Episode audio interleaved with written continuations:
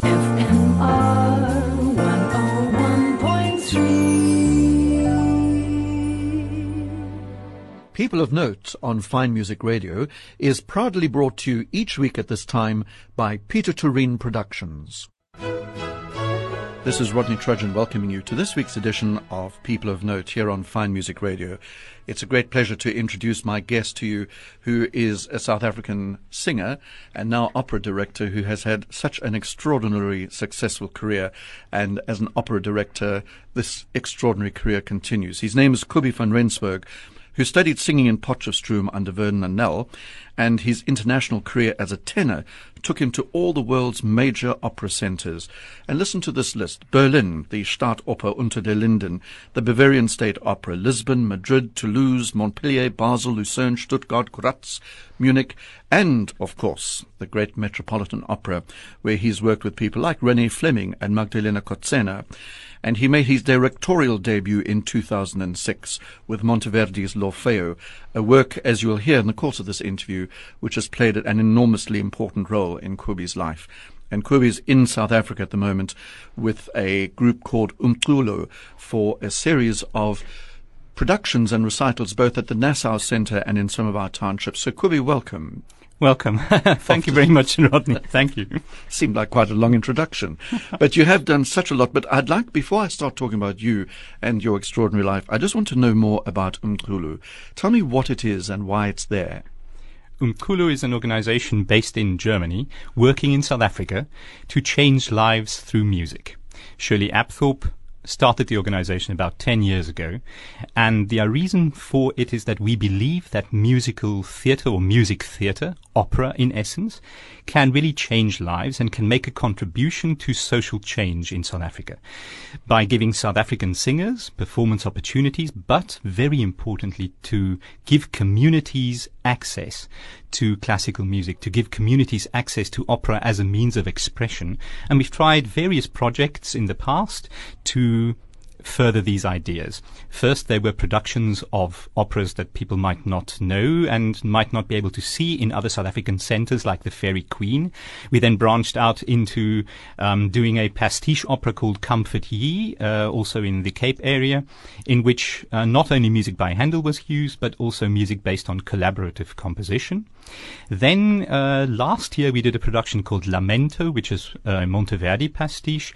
Um, and in the course of last year as well, the aim of Umculo changed to not only have one production a year, but to have more productions, perhaps smaller productions, but to have them more prolific all over South Africa and mix it up with masterclasses and also other projects in which we try to really change lives through music by giving people performance opportunities and also masterclasses and most of all link communities with the musicians in those communities and give the communities access to music and to a way of expression that they might not know and at the same time also link our European network with South Africa and give South African musicians access to that. But Kobie, now just from a practical point of view, that sounds marvelous and wonderful. But where do you perform these operas? Uh, where do you get the musicians from? How does it actually happen?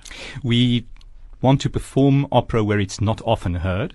We don't even use a theatre some of the times. Uh, it can be a community hall, a community hall in a township somewhere, a community hall even under a tree is possible to perform these things. But we need South African musicians. We train them. We work with them over weeks of intensive rehearsal a process that develops also at the same time as the rehearsal process with professional musicians or young professionals we do an community outreach, an education outreach, which is based on creativity. The young people, the learners in schools get contact with our European network of experts, which then help them to discover the wonderful potential of their own creativity. It's not just a question of an outreach in which we go out and tell people, listen, this is the music we're going to perform and it's the story of this and this. We try to activate their own creativity and try to get them involved into the idea of uh, you can make an opera yourself. It is also at the cutting edge of the difference between participation and performance. Uh, we have a lot of emphasis on performance excellence. But at the same time, we also want to say participation is very important. Like, for example, a Schubertiad, way back in the time of Schubert, was not a stiff upper lip affair with somebody standing in a tailcoat at the piano. It was a wild and raucous affair of friends exchanging ideas and using music as a language to express themselves. And in that way, it is also uh, why we are trying now in Cape Town to do a production with Schubert songs. We are doing a scenic Liederabend, so a scenically staged, dramatized evening of songs to give people access to the music in a way that not, might not have had before. So this takes away completely, strips away the snobbish aspect of Lieder and opera, doesn't it? Two of the art forms that sometimes, music art forms that are sometimes accused of being the most snobbish, Lieder and opera. And you have uh, stripped that away. Absolutely. Music is for everybody. It is a universal language. And especially in a country like South Africa, the past is something that's a very difficult burden to bear. We also have the idea that classical music is colonial.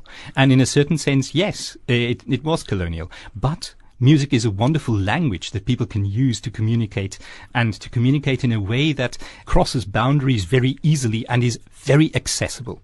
We also want to do productions in a way that people don't need any prior knowledge. They can just come and enjoy. In the 18th century, composers tried to do three things. They said movere, docere, e dilettare. Movere means to move people. Docere was to teach them something new and dilettare was to give them joy. And if you can do those things in productions, then you are communicating effectively. And that is what we're about. Communicating effectively for contemporary South Africans, contemporary South African stories in the guise of some of the most wonderful music ever composed.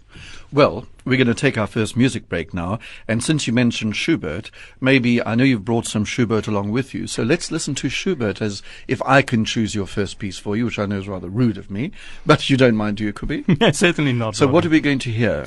Let's listen to a very wild Schubert song, one of his most famous songs, a song that we also include in our program, Der Erlkönig. Ah, yes. It's a wild ride through the night, but in the version that we are telling, it is also a very dark story of sexual harassment of a minor. And you hear this terrible excitement in the music. The version we're listening to is Graham Johnson, with three singers singing the song divided up into a more dramatized oh, version. Oh, because it's written for one singer, isn't it? Well, certainly for one singer, but in the indication in the text, there's three characters, and I'm sure that at a Schubertiad in the time of Schubert, this is the way they might have done it. And the singers are John Mark Ainsley, tenor. Then we have Michael George as bass and Christina Schaefer as soprano. And they're accompanied by Graham Johnson for the Hyperion Complete Schubert edition.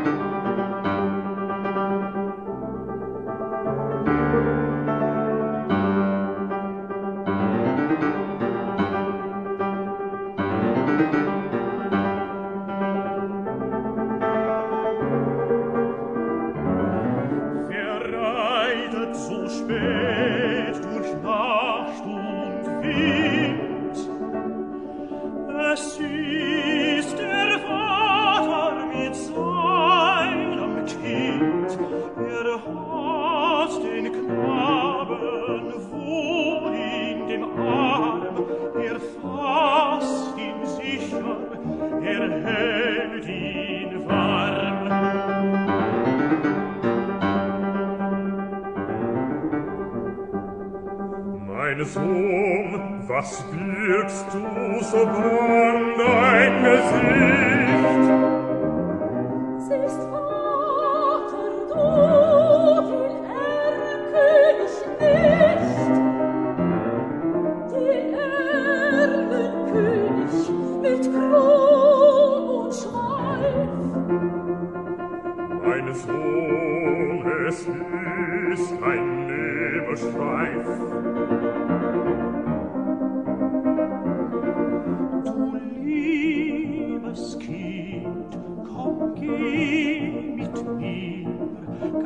schöne Spieler spiel ich mit dir.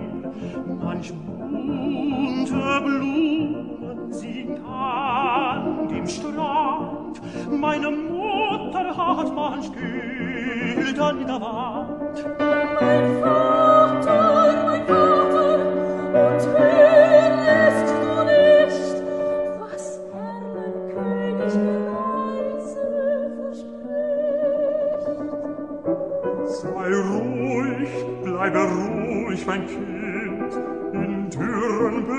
Bergen säuselt der Wind.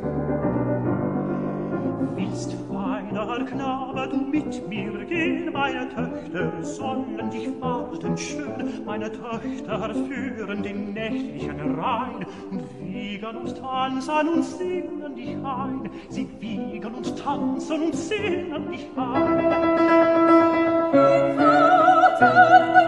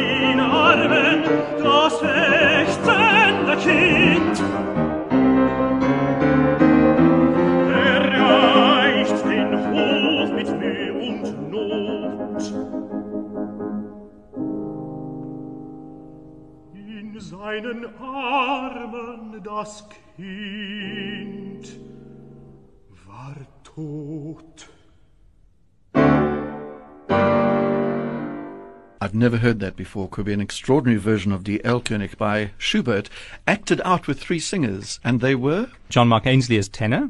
We had Christina Schaefer as soprano and Michael George as bass, and they were accompanied by Graham Johnson. My guest on People of Note here on Fine Music Radio this week is Kobie van Rensburg, who is in the country with a group called Umculo for performances of Schubert, rather like we've just heard. And you said a lot about Umculo, Kobie, and you sound very passionate about it, incidentally. But now I was just thinking, are you telling me that you get these people in the townships or in the rural areas who've had no experience to actually sing Monteverdi and Purcell and these people? Are they the performers? We've done performances in the past where that is exactly what we've done. Completely unexperienced people, school children, learners.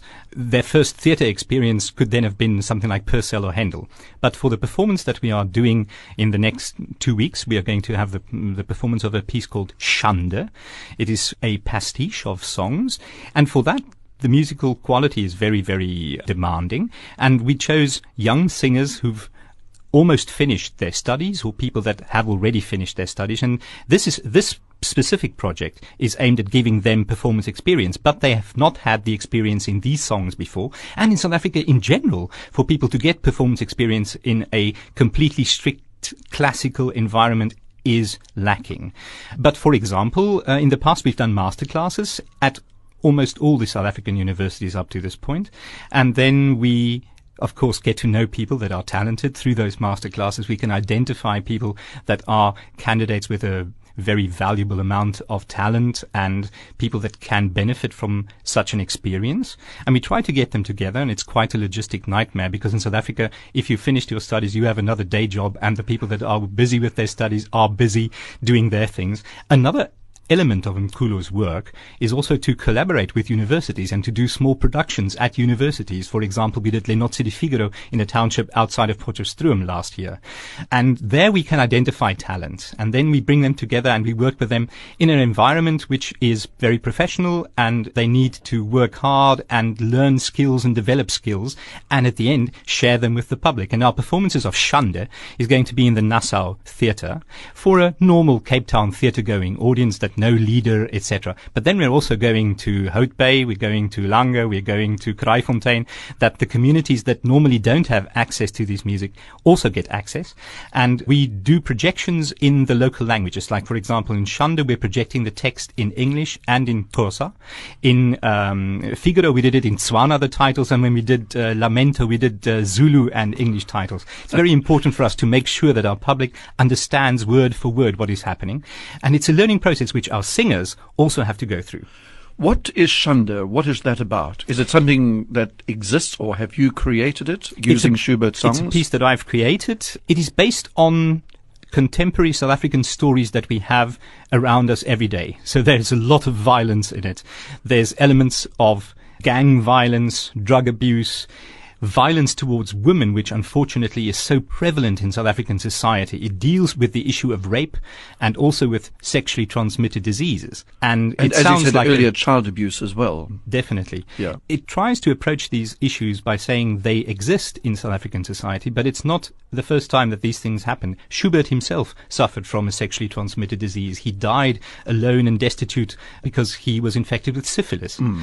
And the universality of these themes and these huge ideas in the human condition of trying to forgive trying to find forgiveness in your heart for something that somebody has done to you, the disparity that we have in our society, it's all reflected in this music. So I chose a couple of uh, songs and I built it together into a very loose dramatization of five incidents in which we have these things happening and the way in which characters reflect about that. It actually is staged in a graveyard because most of these horrid elements lead to death. And how do we cope with that as South Africans? It's very interesting that young South Africans have a lot of contact with people around them dying at a much earlier age than European children, for example. And therefore, this project is tailored to addressing very difficult issues, but doing it through music in a way that people can relate to and perhaps find in themselves a new posture towards these ideas. You're bewildering me now. I'm trying to think what of Schubert is violent, and I mean the Erlkönig certainly is a violent story and a We have a very violent story in Der Zwerg, for example. It's a story about a dwarf strangling to death his queen because he was in love with her and she shunned him for the king.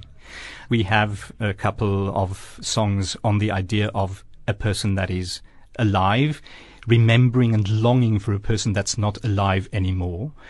And there's lots of incidents of ghost stories in Schubert's songs in which ah. somebody from the afterworld would actually speak and appear. Then on top of that, there's songs which in their interpretation in the text is so open for subtext that I've taken that subtext to mean something in a South African context. And uh, Schubert certainly knew a lot of violence in his time. We had uh, lots of wars. We had whole cities being sieged. And all of that is reflected in his music. But also his idea of feeling an outsider. He felt ostracized. He felt alone. And often it is the case that we find youngsters in puberty trying to find their way in the world, coping with these horrors. It's very difficult for them to find their feet. And this music can, in a certain sense, be a guide as well. It's interesting that you say this about Schubert because we all know about Mozart so famously and his difficulties, but Schubert's life would translate very well into a fairly tragic film, wouldn't it? Absolutely, a, a tragic figure in his own right. But um, the humanity of his music and the clarity with which he could cut to the bone of what we call the human condition is quite amazing. And I find him in a wonderful league there with composers like, for example, Monteverdi, Handel, Mozart. It is a direct continuation of that subtlety in which even in the most happiest of moments, there's the possibility of finding a tear in it. And even in the most tragic of darkest situations, there's still a ray of light in the music as well. Gosh. Well, now we're going to take another music break, but I want to come back to talking about how you're actually staging this and talk more about the projections you say you use. But why not let's have, I don't know why I'm choosing the music for you, Kobie, but you have told me what you've brought.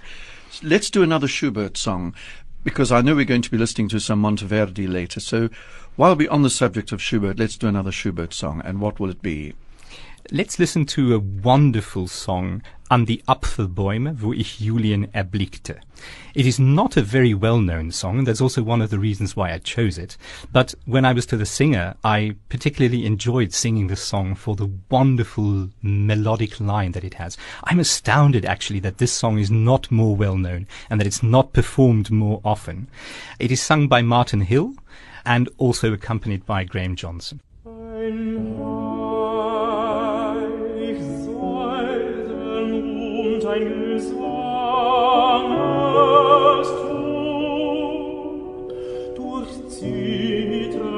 Deine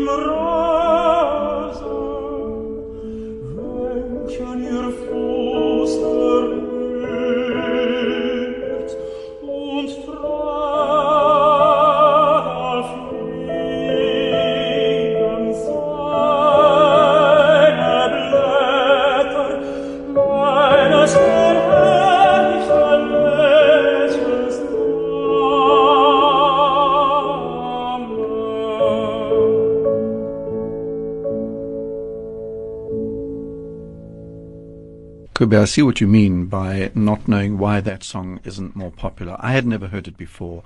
And gosh, what a lovely song by Schubert. And its name?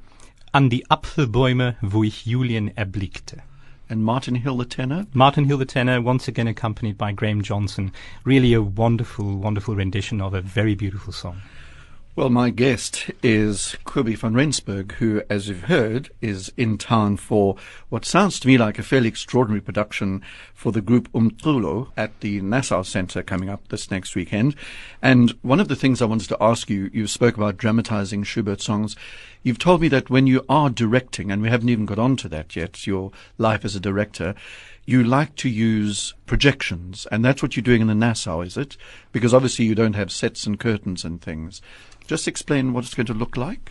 Well, the Nassau Theatre is uh, acoustically a good choice, but it certainly cannot harbour a set, nor is the budget for this production capable of doing that. But I'm going to hopefully make it very interesting for the public to see because we are using two projection techniques. I'm using uh, animated surtitles onto a backdrop, in, and this backdrop has animated elements onto it as well that give the viewer a sense of a space, a sense of a place where we are. And then on top of that, I'm using a very modern Hollywood technique of blue screening in which the actors are in fact superimposed into digital sets while they are singing live on stage. And the public gets a wonderful view as to how are we making the magic at the same time that they are seeing the, the projection of the digitized 3D uh, world in which the singers then are projected into. And it's a huge challenge to do that sort of thing without a huge theater lighting rig. So that's a third element, which is a, a, new one in South Africa. The lighting of the show is going to be really bare bones, very, very, very grassroots, very basic, because we want to take the show in its entirety without making any sort of a watered down version of it to Langa, to Kraaifontein, and to Hout Bay. So it is Im- important for us to make a show that's modular, that we can transport anywhere, and those places don't have a lighting rig, and therefore I had to devise a show that can work with interesting visual elements without a lighting rig. And I hope that the public will have an enjoyment of something which might not look like any other liederabend they've ever seen in their lives. it sounds completely fascinating, especially what you've just said about the blue screen, the Hollywood thing where, so you're saying that you, I would see an actor on stage in real life, but he might also be, or he will be, in another dimension, shall we say, on screen. In a virtual dimension in on screen, dimension. right next to where he's standing on his blue screen. It's the same idea as uh, the weather that's been pro- projected behind the guy saying tomorrow it's going to rain in the area of uh, oh, Yes, yes, yes. Um, but on a three dimensional and rather complicated way, but I've done productions like this in Europe where I've staged a whole opera just in front of the blue screen, and I saw what a wonderful effect it had on the public. They're transported into a different world. And of course, with Lieder, we have small little episodes. It's not one huge overarching story, but more little episodes. And to give those episodes the space in which they can flourish and link them to each other to make uh, a certain cohesion happen on the evening is quite a challenge as well. But modern technology helps a great deal. And I found out many years ago when I started directing that I can use this to make opera more accessible and draw in younger crowds and excite younger people without the preconceived idea of opera is a snobbish thing for old rich people. When I first directed, had the challenge of doing Monteverdi's L'Orfeo, in which the text and the poetry is paramount, and the poetry is of such a wonderful quality, and yet my German public, they were unable to understand a single word of this. So I developed an idea of why not project animated surtitles right next to the head of the person singing like a little speech bubble. Instead of the public having to crane their necks up to two lines written somewhere way up high, but to have it integrated within the production itself. And that's where it all started. And I had to learn a great deal about animation and projection techniques to keep on developing that. And now looking back at it 10 years, I've been at the forefront of pioneering things in Germany as well. And I've been very happy to trailblaze and try and find new experiments and see how I can bring music closer to the public. How can I communicate more effectively? Well, the way you came to be a director and no longer a singer is in itself an extraordinary story of human courage and positive thinking. But we're going to come to that after the next piece of music because I want you to tell us if you're prepared to share with us, as you shared with me, why you had to give up singing. But since we spoke about Monteverdi and to introduce your love of period instruments, uh, why don't we listen to some Monteverdi? And if so, what? I have the possibility of playing Monteverdi's L'Orfeo and little aria from the piece. It's called Vi ricorda o boschi ombrosi, and it means, do you remember the back when you were so happy among these bushes and these trees? I'm singing with the Berlin Lautten Compagney, a band specialized on historically informed performance practice and the instruments of the time of Monteverdi. And it's from the first act of Monteverdi's opera L'Orfeo.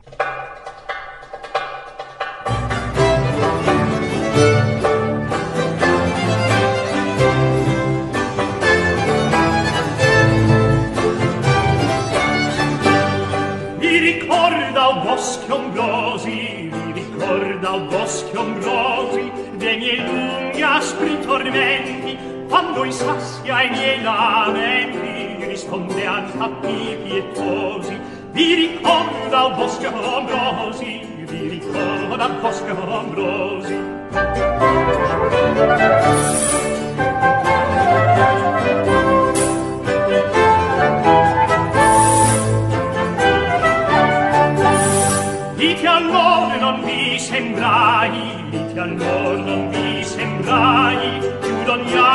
Dios consolato, con fortuna sti estircandavo e cattolico in testa ai guai, di piallone non mi se ne mai, più d'ogni altro sconsolato.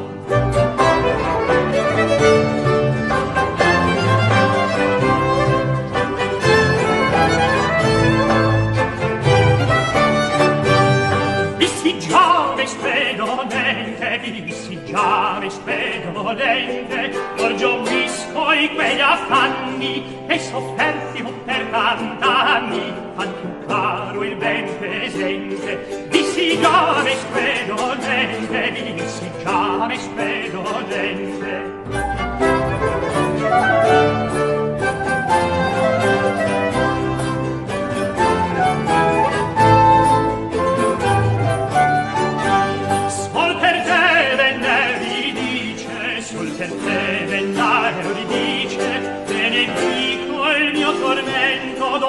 dopo il cuore vi è più contento dopo il male vi è più felice. Sol per te vende vi dice sol per te vendarvi dice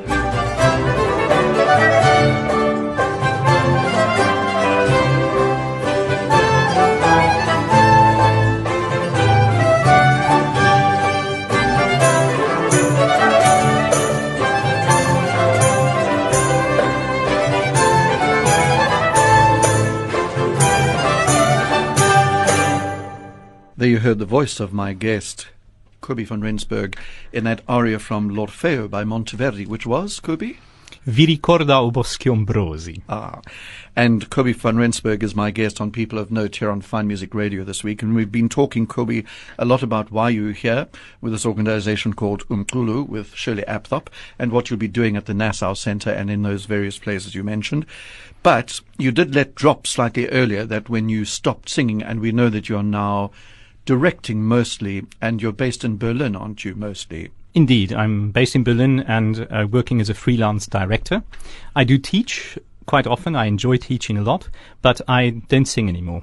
And I know there was a medical reason, but just briefly, can you explain what stopped you and was it a traumatic experience? It was indeed a very traumatic experience. I was diagnosed already in 2004 with a tumor that was growing at a rate where we had to operate. And I kept on singing because I recovered well after many operations. Small operations, but still very um, unnerving and very threatening in a way. But then in the process, I lost more and more of the lymphatic tissue. And in the process, the nerve um, send or, or, or the nerve conducting going to the vocal cords were affected. And my vocal cords could eventually not vibrate synchronously anymore. And that made it impossible for me to sing at the quality that I wanted to. It made it impossible for me to sound like I used to sound. And I was faced with a very difficult decision over a period of time where I knew that I had to stop singing. And unfortunately, at that time in my life, the best offers came rolling in. I was booked many years ahead with wonderful projects, with wonderful conductors that I really respected and that I wanted to work with. And in a certain sense, I was living my dream. I never dreamt that I would be working with people like John Eliot Gardiner and René Jacobs and Levine at the Met. I never dreamt uh, when I studied singing in South Africa that I would be able to achieve that. And it was very hard for me uh, having a, achieved a certain level of my career, thinking that it will continue ad infinitum, to then suddenly be forced to, to take a different avenue. But I was very lucky also in the sense that my love of directing had already started earlier. In 2002, I already created a complete piece for the Staatstheater am Gärtnerplatz, which a friend of mine then uh, then directed. And before I stopped singing in 2006, I already made my directorial debut and had offers immediately to keep on directing. So I could more or less saddle from the one horse uh, onto the other while it was still uh, galloping along. And I'm very glad to have had that opportunity because I miss singing a great deal, but I think I'm a better director than I uh, ever was as a singer. no, no. um, because I can really combine my love of graphics, my love of philosophy, and music together. And I can take responsibility for the full communicative package that reaches the audience. As a singer in an opera production, you are a means of telling the story. As a director, you are the storyteller. When singers sing Lieder in a Liederabend, they become their own director and their own conductor in a certain sense as well. And I'm reminded of René Jacobs, a conductor with whom I've often worked and whom I greatly respected and still greatly respect. He said to me, you know, I see that you are frustrated when other people direct because they don't have enough respect for the music and they don't have enough knowledge about the music. I started to conduct because I was frustrated. You should start to direct because you are frustrated. And he was right. All artistic endeavor happens from some sort of wish to want to change the status quo. And therefore you create something, and therefore you try to communicate uh, something that might, in the hearts and minds of people, um, start to change something. And that's why I'm so passionately involved also in South Africa with Umculo, because I see that we can change lives through music. We can give people opportunities. We can give a community an opportunity to come into contact with something. And if there's a spark in the mind or in the heart of just one person, then the whole endeavor has been worthwhile. And I'm very happy to say my productions in Europe are selling out very well. and I always get back the, um, uh, the feedback that younger audiences are coming to see it. Younger people are coming into the opera, and that's why people are enjoying it. I did a Star Wars version of Zauberflöte. I did a completely animated version of um, Handel's Rinaldo. I did a Ent- Starship Enterprise version of Handel's opera Alcina. Um, and all of these things I do because I believe that that is what the composers back then wanted to transport to their public a sense of awe, a sense of ooh and ah and enjoyment, and yet a very high level of intricate musical communication done on a sincere basis of heart to heart. It's very interesting that you say that's what the composers want because we take for granted these days, don't we? We go and see La Boheme in a traditional production, and we don't go ooh and ah because now it's the music that we know the story so well, we know what it's going to look like, and we respond perhaps to the music and the singing. Whereas what you're saying is you're giving the young people an ooh ah experience, which would make the composer very happy. Have I interpreted you correctly? I'm sure that the composers back in the day wanted to communicate extremely effectively. And I'm a great fan of historically informed performance practice because that makes you think and rethink why am I doing this piece now? Why am I choosing, for example, in the case of Monteverdi 400 years later, that music? It was composed in a completely different cultural environment. And now I want to say something to a modern public with this music. Why am I doing it and how can I do it effectively? And historically informed performance practice tries to bridge that gap. It tries to bridge that gap with knowledge. Knowledge about how and why and with what attitude it, uh, music was performed. We have the score. The score is like a detective novel, which, um, or you're, you're the detective when you when you browse through the score, and the score gives you an indication of what the composer wanted, but you have to read that score in context to make it really come alive. The music on the paper is dead; it means nothing. We as artists have to make this music come alive and fill it with life, fill it with joy, fill it with love. But the more knowledge we have about how they did it back then, um, the more informed and also perhaps better decisions can be made today as to how to transport this. If I have a libretto by Da Ponte and a Mozart um, composition based on that, it is a fantastic form of art, but it is based in a cultural environment which often to South Africans are quite strange. But opera was always a contemporary art form. Only in the 20th century are we starting to look at it as if though it is something which is an ex post, ex post fact that we can uh, look at uh, ex post facto and think, yeah, um, uh, it might be something that I've seen before, um, and we're recreating the aesthetics of the 1960s production of something.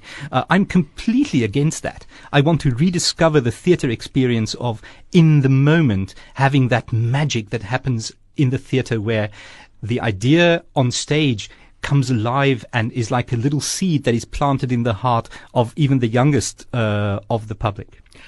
Well, I want to talk to you after our next music break about your interest in period performance, which you've explained, but in South Africa, we don't really have much of a, an exposure to it. There are some people who are doing it, and I'd be interested to know what you think about exposing people in the townships and elsewhere to period performance. But we've heard arguably the earliest opera now, Orfeo by Monteverdi. What is next? Well, actually, uh, L'Orfeo is an opera which is now done by many, many opera companies all over the world. It has gone into standard repertoire, and it's often perceived to be the earliest opera, but it's not the case. It was created in a very um, vibrant environment of experimentation in 1607, but already in 1600 and 1601 and 2, people were already developing operas, and um, two operas on the same title and actually the same story as Monteverdi's L'Orfeo, the love story between Orfeo and Euridice, um, was composed by two composers, uh, Caccini and Peri. And they had a great um, rivalry among themselves who could produce it first. and Peri actually won by a couple of days. And we can now listen to an aria of the character Orfeo from Peri's opera Euridice. And uh, the aria is called Gioite al canto mio. Uh, it means um, enjoy my singing. And who is singing? I'm singing again Ah. with the Lautten Compagney. Gioite al canto mio, stelle frondose, gioite amati colvi ed ogni giorno, Certo rimbombi dalle valli ascose, Ecco rimbombi dalle valli ascose. Giolite al canto mio, stelle frondose, Gioite amati colli e ogni intorno, Ecco rimbombi dalle valli ascose ecco rimbombi dalle valli ascose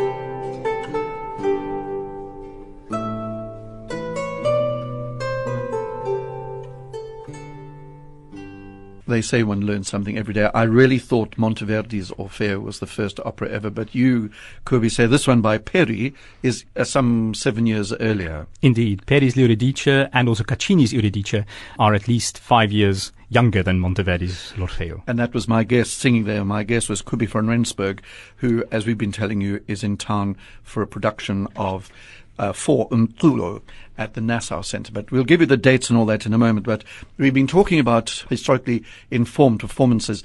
What is your obsession with that? And I don't mean that to sound negative, by the way.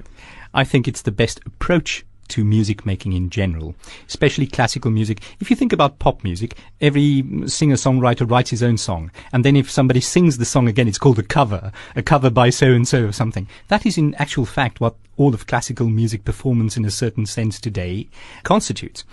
Historically informed performance practice is an approach. We usually think it has to do with playing on early instruments with gut strings, etc. And that's how it's presented on record labels, and certainly that plays a part.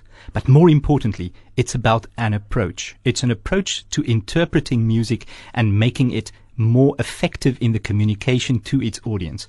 And I'm a great supporter of that idea because if we can bring out the life that is in this music, we can transport that to our public. And that's what it's all about. But there is, is a distinct culture really of that, which began, I think, in Europe and England with the John Eliot Gardiners and The um, Harnoncourts and those people. all those people. But we're not really exposed to it in this country. We've got people like Hans van Hans Huyssen, who has done a lot, I think, on the period instrument Eric style. Dippenaar. Eric Dippenaar does a lot in Cape Town. Yes, indeed. Um, uh, I hope that there will be uh, more support for those groups, also the Cape Consort, um, and people in generally, uh, in general, looking at how they can make the music of even Mozart and Rossini and all of those people come alive with the amount of vibrance that the score dictates. We are often caught in bad habits of the recent past, and it's very good to throw off those shackles and look at the past with the best knowledge that we have of today. And I can only uh, gladly support those colleagues. And you know, a very important thing, Rodney, is that we might not have a lot of gut bowed violins running around in Cape Town, but every human voice is a period instrument. A and therefore, in our singing, we can definitely make a very, very good and lasting contribution in that sense. What an interesting concept, because that is very true, and it never dawned on me before. So thank you. That's the second thing you've taught me today. But um, how do you think that people um, who've never really heard opera, which we're talking about with Umculo, and when you go to Langa and Houtbaai and all that, how do you think they will respond to? Because that will actually be the first thing they hear, and for them, that is going to be very, very important and informative. South Africans like to sing. People in townships sing and they sing opera. That's the, the, very wild conundrum, Rodney. People all over South Africa in choir competitions sing some of the most daunting operatic music without ever having had the chance to experience a real opera on stage. That's where we want to make a difference. That where, that's where we want to try something. But singing is a very South African thing. And in that sense, perhaps South Africa can be a guiding light to the rest of the world as to the future of opera. We need to get back to the very idea, that's another reason why I like early opera so much, that opera was based on the idea of the spoken text not being strong enough in its communication. They wanted to supercharge the spoken theatrical text with music and make a new art form that through this alchemy and this symbiosis uh, could have a long life. And we are seeing the 400 year old plus uh, development of an art form which is going strong, but it's an art form that is stylized and it's an art form that can be daunting, but shouldn't be. And if you only have the right uh, lead into it, it can be something that uh, takes your imagination. It certainly happened to me that when I heard Placido Domingo sing something uh, many, many years ago, it took it grabbed my imagination and I became hooked. And I would like to get more people hooked on this wonderful, wonderful drug. Well, the other thing you've said that's very interesting is that it's appealing to young people, not only in South Africa, but in Berlin, of all places. So, all strength to your arm. Let's try and fit in another couple of pieces of music. What's next, for example? I have brought a recording of a very early Handel opera. The opera is called Rodrigo, and it is a very inter- interesting story about the usurping of the Spanish throne. And Handel composed this as a young man in Italy, and it is a very, very vibrant work for such a young composer. The aria is from the fourth act of the character Giuliano, and it says, Spiriti fieri. He wants to inspire his soldiers to attack the enemy. Who's singing here? It's once again Kobie van. Rensburg singing, this time with Al Ayre Español and López Banzo conducting.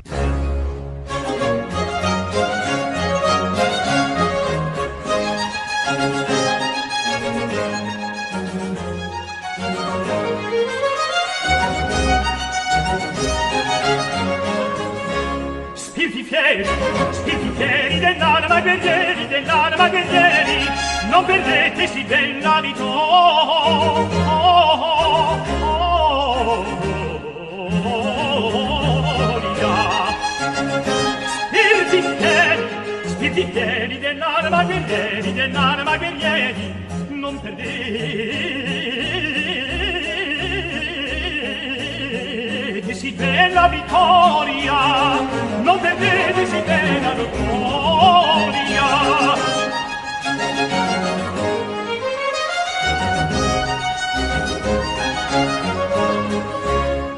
inaffiata dal regio suo sangue più non langue ma risorge più bella la gloria inaffiata dal regio suo sangue dal regio suo sangue più non langue ma risorge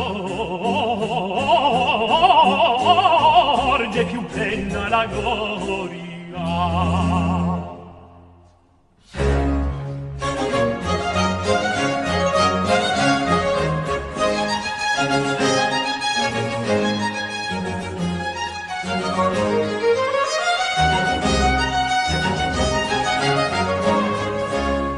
Spiritieri, della dell'anima guerrieri, dell'anima guerrieri, non perdetesi del navigo.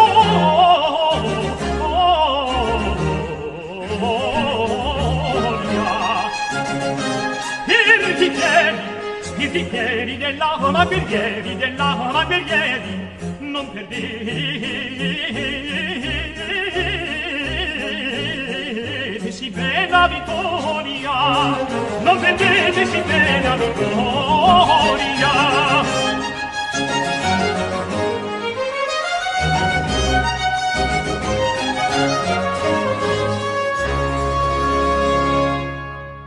Music by Handel, as you said, Kobie, from a very, very early opera. Just say what. uh, Rodrigo. Okay. It has a very fancy subtitle, Vincer se stesso è la maggior vittoria.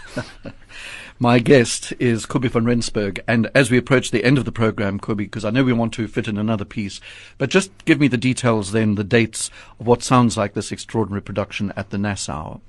It's at Nassau Theatre at the Groote Schuur High School in Newlands. Um, 20th of May at 7.30 in the evening is the first performance. And the next day, on the 21st of May at 4 o'clock in the afternoon, we have yet another performance. And then the production is going to Houtbaai, Kraaifontein and Langa on the 22nd, the 23rd and the 24th of May. Um, if people want to go to those performances, it's important that they contact Mimi Macapella on 074 287 8562. All right. Well, we've got that number here if you didn't get it, because I'm certainly going to make sure I go, because what you said about Schande is fascinating. Kobie, all strength to your arm, you and Shirley and Umculo, and come and see us again where we'll talk more about your career, but you fascinated me about all this, so thanks for being so fascinating. Thank you for having us, Rodney. And what is the last piece now we're going to fit in very quickly? It's a piece by Schubert for four male voices called Das Grab, and it's about the realm of death lying over the brim of the grave. Is this also in the show Schande? It's also in Schande. Kobie van Rensburg, thank you. My pleasure.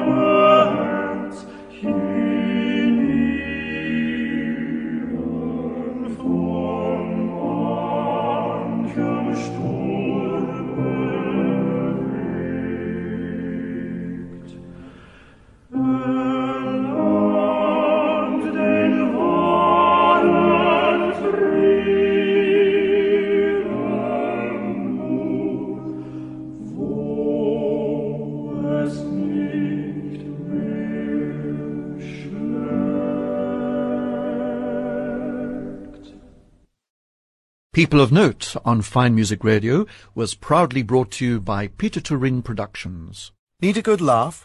Want to stop stressing about everything that could go wrong? Then get to Pieter Toerien's Theatre on the Bay to see the London West End hit comedy, The Play That Goes Wrong.